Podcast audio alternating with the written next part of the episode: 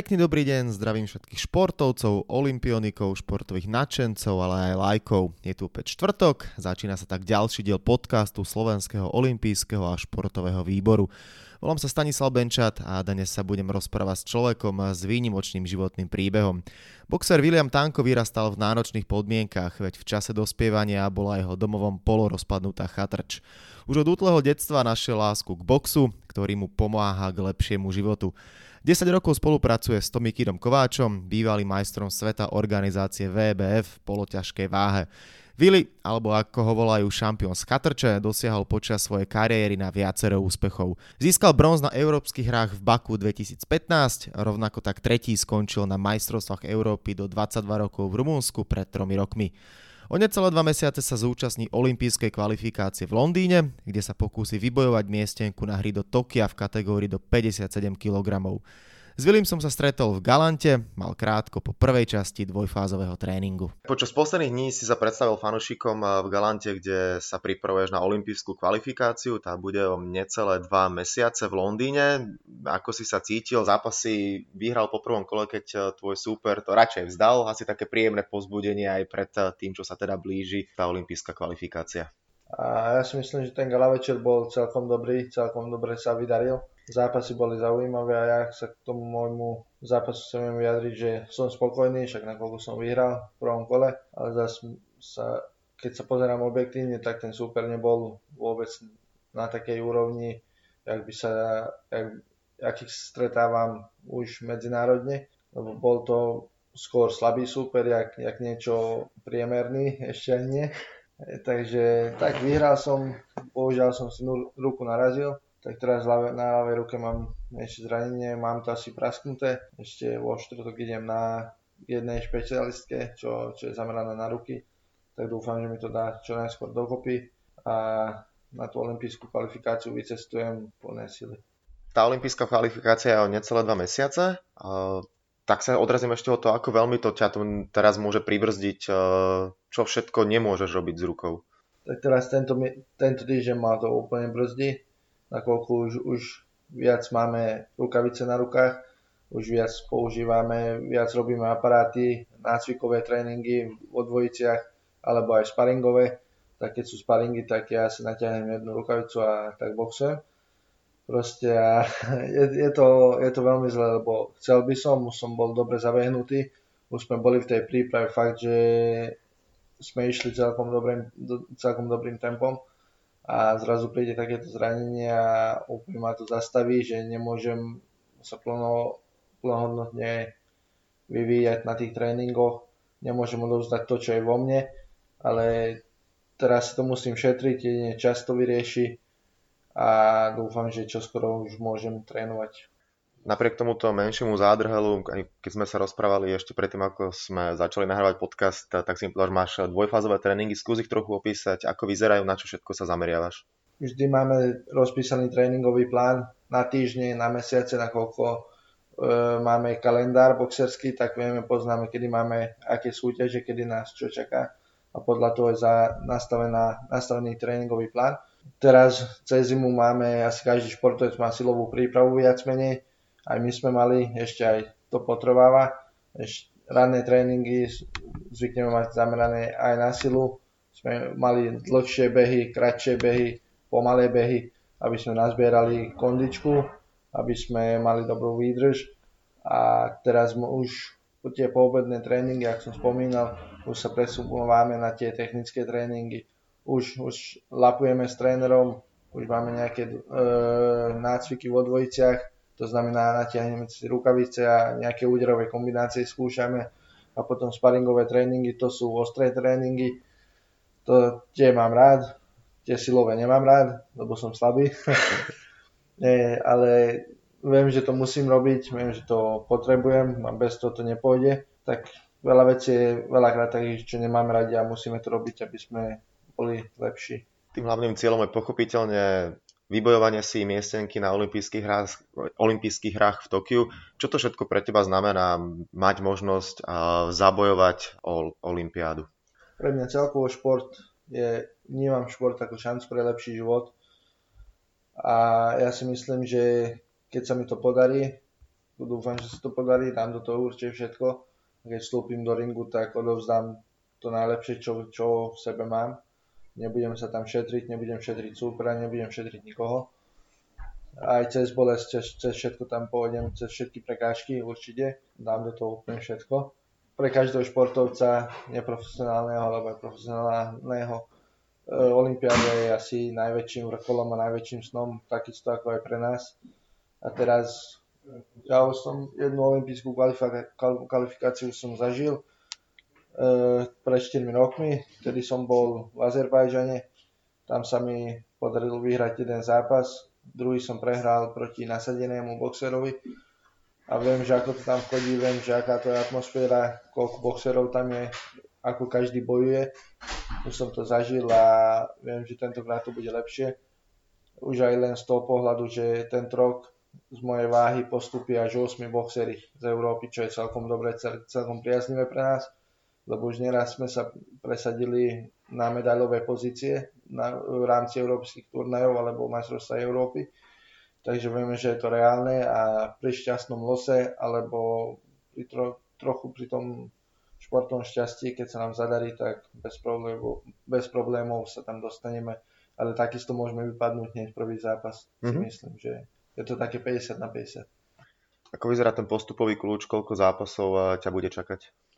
Tuším, že mňa minimálne, ja minimálne musím vyhrať dva zápasy podľa toho, koľko boxerov je vo váhe, alebo aj podľa toho losu, lebo keď je vyše 32 boxerov, tak potom niektorí dostanú voľný los a potom je boj do, do 16 do 8 a keď som už v 8 tak takú som na Olympiáde sebavedomie k športu pochopiteľne patrí a pokiaľ športovec má zdravé, tak je to dobré.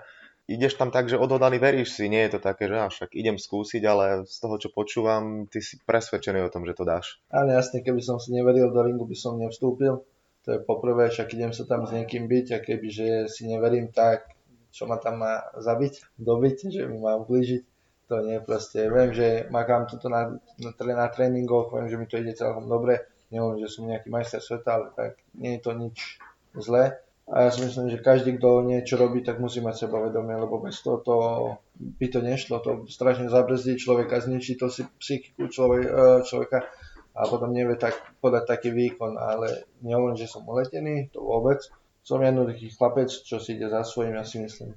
My sa aj teraz vlastne nachádzame v Galante, kde trénuješ e, pod ohľadom eh, Tomiho Kida. Čo pre teba znamená, že takýto človek je tvojim trénerom, je v tvojom týme, je v tvojej blízkosti vlastne? Veľmi dobre sa nám spolupracuje. Ako ja som prestúpil z, eh, z Tomáškova, z obecného boxerského klubu, kde to bolo kde som to už vyrástol proste, že mne tie dva tréningy nestačili tomu, aby som sa dostal do reprezentácie alebo podal také výkony na medzinárodných súťažiach tak potom sme sa dohodli, prestúpil som sem do Galanty a s Tony sa mi pracuje veľmi dobre, rozumieme si, vieme, že čo kedy potrebujeme, on to na nás vidí, že keď potrebujeme oddych, pauzu, tak nám to dopraje, vie, že kedy môžeme zabrať, kedy musíme zabrať, má autoritu, má rešpekt a to sa mi ľúbi.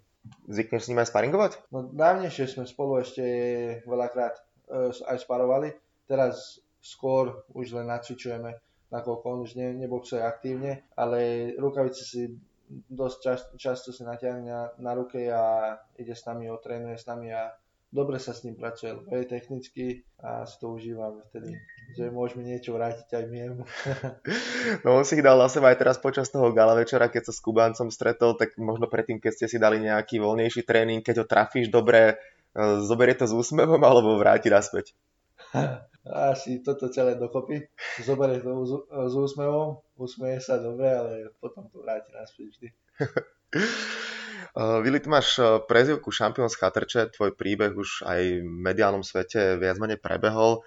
Keď sa na, na to spýtam, ty si vyrastal v nehostinných podmienkach, ako si na to spomínaš? Ehm, nemal si asi ideálne detstvo, napriek tomu dotiahol si to, kam si to dotiahol, čo je úžasná vec. Môžeš byť aj vlastne príkladom pre mnoho iných eh, deti z podobného prostredia, ako si ty vyrastal? Jasne, tak detstvo som nemal zle, to by som ne, to nemôžem povedať, ja som mal detstvo dobre, pekné. Skôr tie roky, v puber, keď som bol v puberte, keď som mal 14-15 rokov, už možno aj od 13, tak naši rodičia sa rozviedli, otec sa odsťahoval preč, predal náš rodinný dom a tak ďalej proste. sme sa ocitli v nedobrých podmienkach a mama ostala doma na nás pracovať sama. Mám ešte ďalších troch súrodencov menších, čo, o ktorých sa trebalo starať a mám jednu sestru, ale ona už tedy v tom čase nebývala s nami, už mala vlastnú rodinu. Nebolo to vždycky rúžové, ale keď si takto spomeniem, tak strašne veľa mi to dalo, veľa ma to naučilo do života. Skôr som dospel, ja si myslím, lebo od 15 ja pomáham svojej mame, jak som sa dostal sem do Galanty, tak nejak aj finančne, aj, aj mentálne sa jej snažím do, do dnešného dňa pomáhať a ide to celkom dobre, už, už na to všetko, čo bolo zlé, už sme, už sme na to zabudli, už to je len lepšie a lepšie a dúfam, že čo skoro to, ten môj vysnívaný sen sa stane skutočný a podarí sa mi kúpiť svoj vlastný dom a zabezpečiť s tým svoju rodinu a vrátiť im to, čo predtým bolo odobraté neprávom. Ten vek, čo si spomínal, kedy toto všetko sa začalo diať 13-14 rokov, to je veľmi kritický vek u detí, najmä špeciálne u chalanov. Mnoho tvojich rovesníkov vie vtedy prepadnúť drogám, alkoholu, vy robia šakovaké blbosti. Ty si sa tohto všetkého vyvaroval, alebo, bola, alebo boli tam aj možnosti zísť na tie zlé chodničky, alebo tak ako hovoríš, ty si mal ten cieľ, že nie, možno 99% ľudí z môjho okolia toto môže robiť, ale ja som to jedno vyvolené percento. Tak ja som z malej dedinky z Tomášikova a mal som tam veľa dobrých kamarátov a niektorí aj prepadli tým tým zlým veciam, či, či to je alkohol, cigarety alebo drogy, od čo proste mal som to v okolí, ale nikdy ma to nelákalo, neťahalo ma to. A aj keď som s nimi išiel von alebo volačo a oni si dali, ja som si nedal, vôbec s tým nemali problém. A nenútili mi to, že daj si, lebo nepôjde s nami von, alebo niečo podobné, jak to, jak to funguje veľakrát.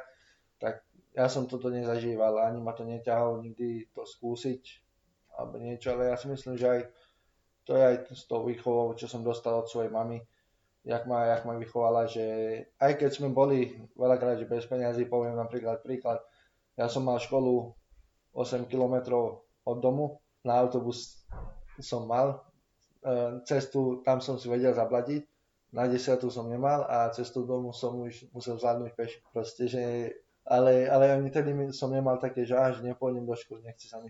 Proste som išiel, išiel som za svojím a popri, popri tých tréningoch som aj takto študoval, ale to ešte bolo dávnejšie, to ešte bolo predtým, jak som sa dostal do Galanty, potom to už bolo lepšie, lebo už som mal individuálny študijný plán, už som sa vedel viac venovať boxu. Ale neviem, proste keď človek má nejaký cieľ a ide si za tým a má okolo seba dobrých ľudí a obklopuje sa s tými ľuďmi správnymi, tak nemá taký problém, že aby sa dostal takýmto veciam. Ja si myslím, že to nie, nevedie nikam. To, to nie je cesta. Ešte nikoho som nevidel žiadneho feťaka alebo podobne, že, že by niečo dosiahol alebo že by mal krásny život. Každý tým trpí a nie je to dobre proste. Takisto ako ani, ani alkohol lebo to ničí človeka. Popri tom všetkom, ako si hovoril, že si aj študoval, e, máš ukončenú strednú školu s maturitou. Tvojim snom, ak to dobre hovorím, ak som si to aj správne pozrel, je ísť na vysokú školu študovať právo. Dá sa tu, budeš to všetko vedieť stíhať a možno ešte, keď sa spýtam, ako si stíhal e, študovať a popri tom sa venovať aj boxu. Tak chvála Bohu som štúdium celkom dobre zvládol. Začal som študovať hotelovú akadémiu, čo ma bavilo. A prvý ročník som normálne deň, mal som denné štúdium, druhý ročník už som študoval e, formou individuálne štúdia. Už som mal dva tréningy za deň, niekedy tri. A popri tom som to učivo musel stíhať doma, čo som nebol v škole, tak som to musel všetko prepisovať, prefotiť si, prejsť to sám, pochopiť to sám, proste nebolo to jednoduché.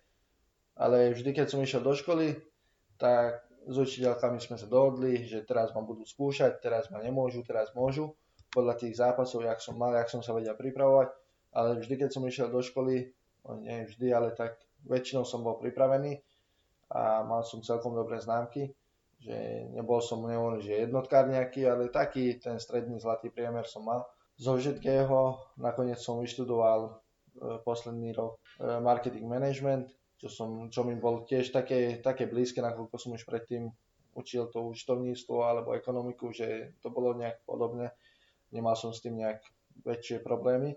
A v budúcnosti určite plánujem ísť ďalej študovať na vysokú školu, aj keď nie na, na právo, ale už skôr by som išiel na sociálne, sociálnu prácu. Chcel by som pracovať e, s ľuďmi z, môj, z tej komunity, z tej slabšej rómskej komunity proste, chcem sa tomu venovať, nakoľko vidím tam veľký potenciál a vidím, že, že veľakrát nemajú také šance sa presadiť a ja si myslím, že môže mi byť už aj ja nejakým tým príkladom, že aj z ničoho sa dá niečo spraviť, aj keď není to zatiaľ to najväčšie, najlepšie, čo by som chcel, ale určite spravím preto všetko, aby to bolo a aby som mohol ukázať nejaký idol alebo nie, nejaký vzor, aby, aby videli, že, že sa to dá, len treba si ísť za, za tým a treba mať výdrž proste. To je veľmi dôležité. To je tak trochu, ako by som niekedy počul rytmusa, ale to v tom pozitívnom zmysle, on takisto neraz hovorí, že chce robiť takú tú pozitívnu osvetu podobný príklad aj v tom, že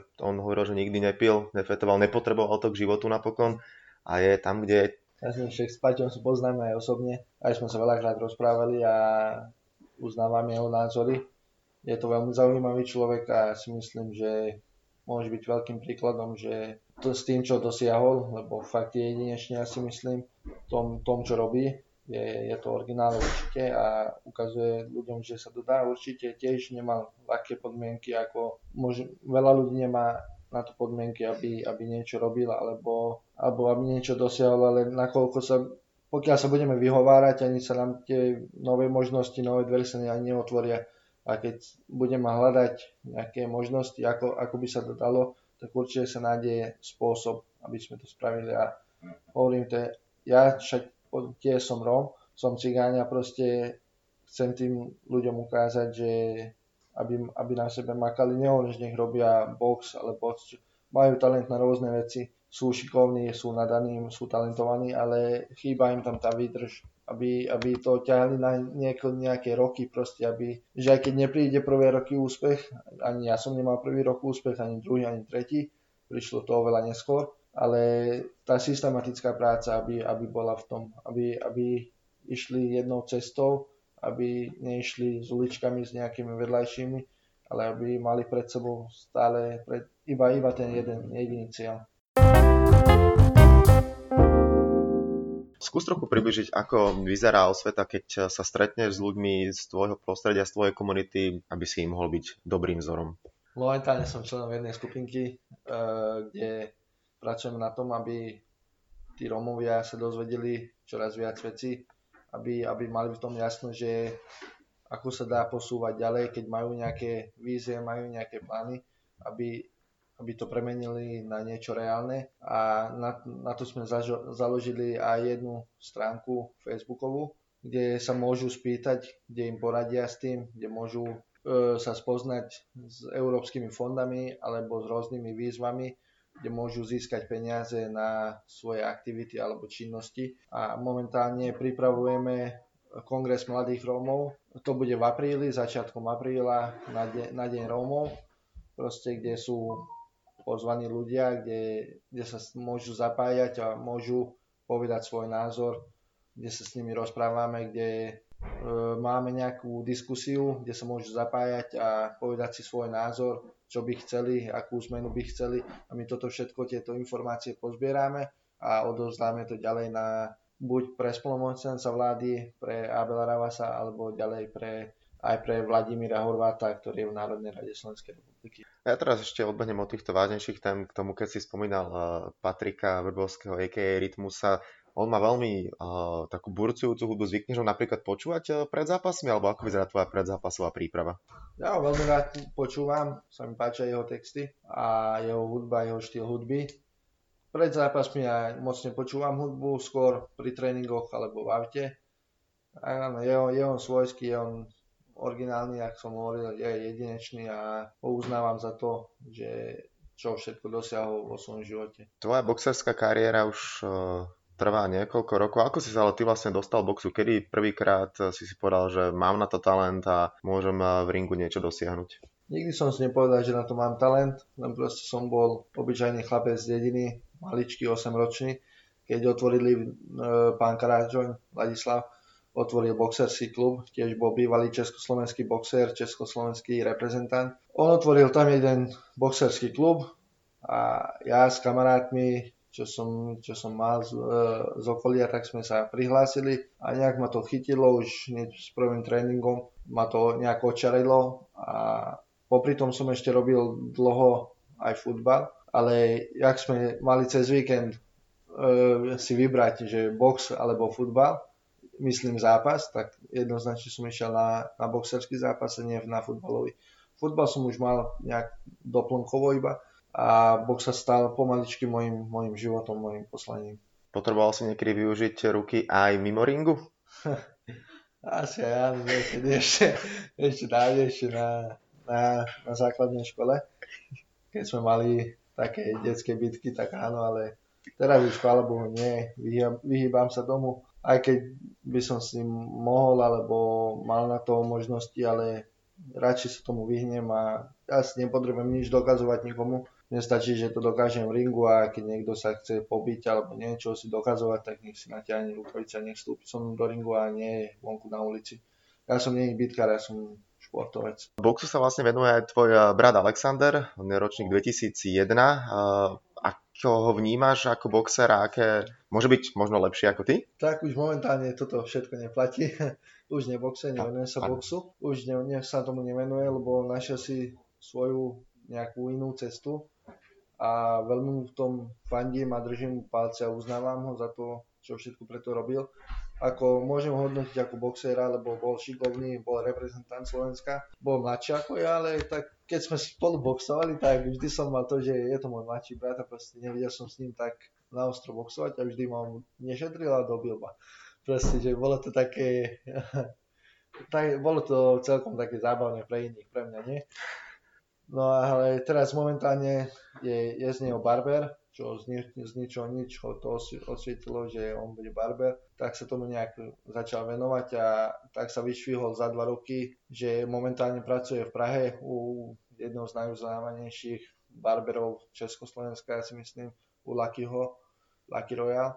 A je to, je to samouk a až tak dobre mu to išlo, aj tak, až tak ho to bavilo, že takto sa vedel vypracovať a uznávam ho za to, že v 18 rokoch on odišiel z domu a jediný sám odišiel do Prahy a žije tam a vie, že čo robí a čo chce od života, maká na sebe každý deň. K olympijskému podcastu patria dve tradičné rubriky. Máš nejaký ranejší rituál? Ako vyzerajú tvoje raňajky, bez čoho si nevieš predstaviť začiatok dňa?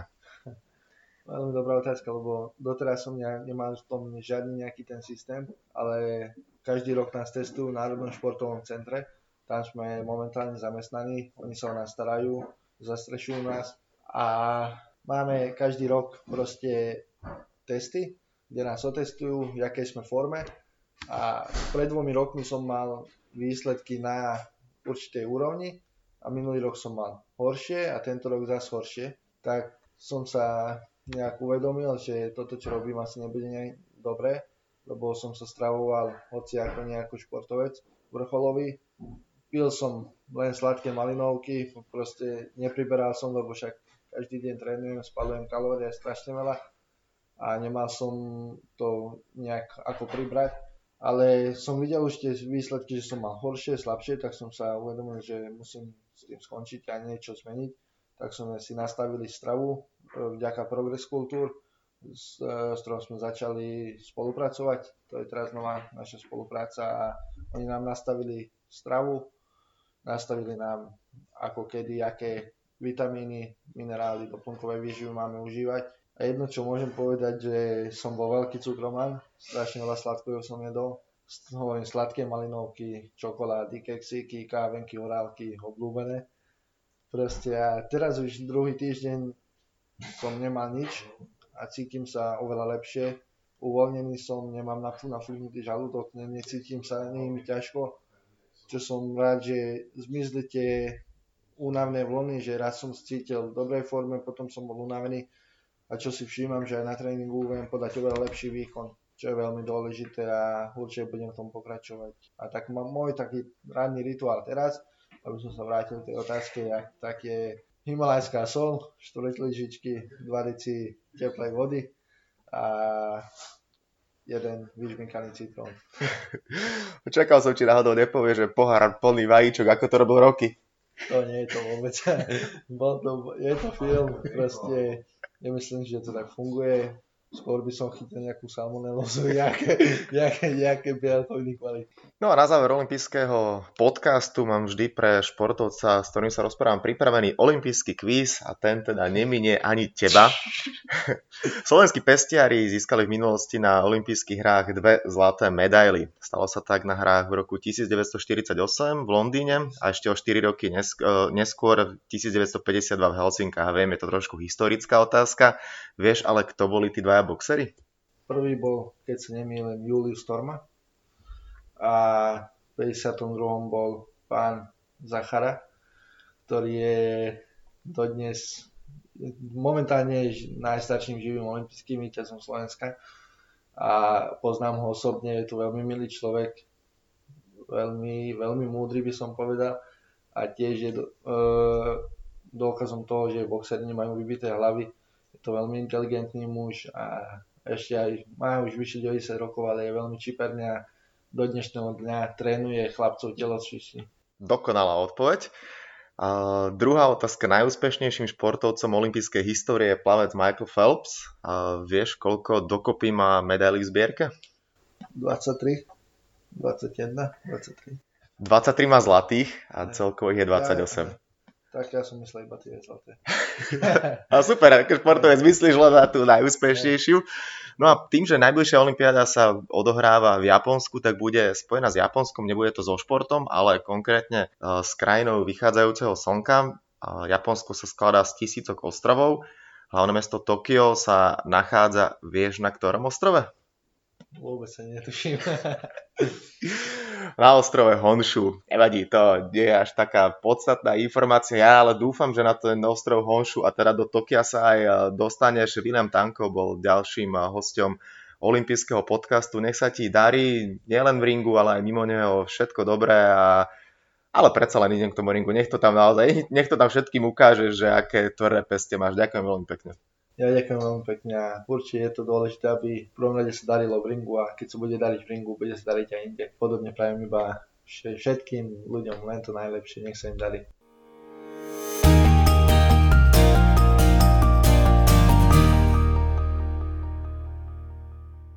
No a to je na tentokrát všetko. Dúfam, že sa vám náš podcast páčil. Prihláste sa na jeho odoberanie vo svojej podcastovej mobilnej aplikácii na platformách Google Podcasty, Apple Podcasty a Spotify. Podcast môžete podporiť aj tým, že ho odporúčite niekomu zo svojho okolia alebo ho ohodnotíte na Apple Podcastoch, veľmi nám to pomôže. Svoje postrehy, názory na aktuálny podcast mi pokojne napíšte na môj mail stanobencat.gmail.com Rovnako tak mi môžete napísať tipy, s kým by ste chceli počuť podcast v budúcnosti, po prípade na akú tému. Volám sa Stanislav Benčat a budem sa tešiť na vás pri ďalších dieloch. Zatiaľ sa majte. Olympijský podcast vám prináša exkluzívny partner Slovenského olympijského a športového výboru spoločnosť Typos, generálni partneri Toyota a 4F a hlavní partneri Dôvera, Slovenská sporiteľňa, Kooperativa, Transpetrol a Matador.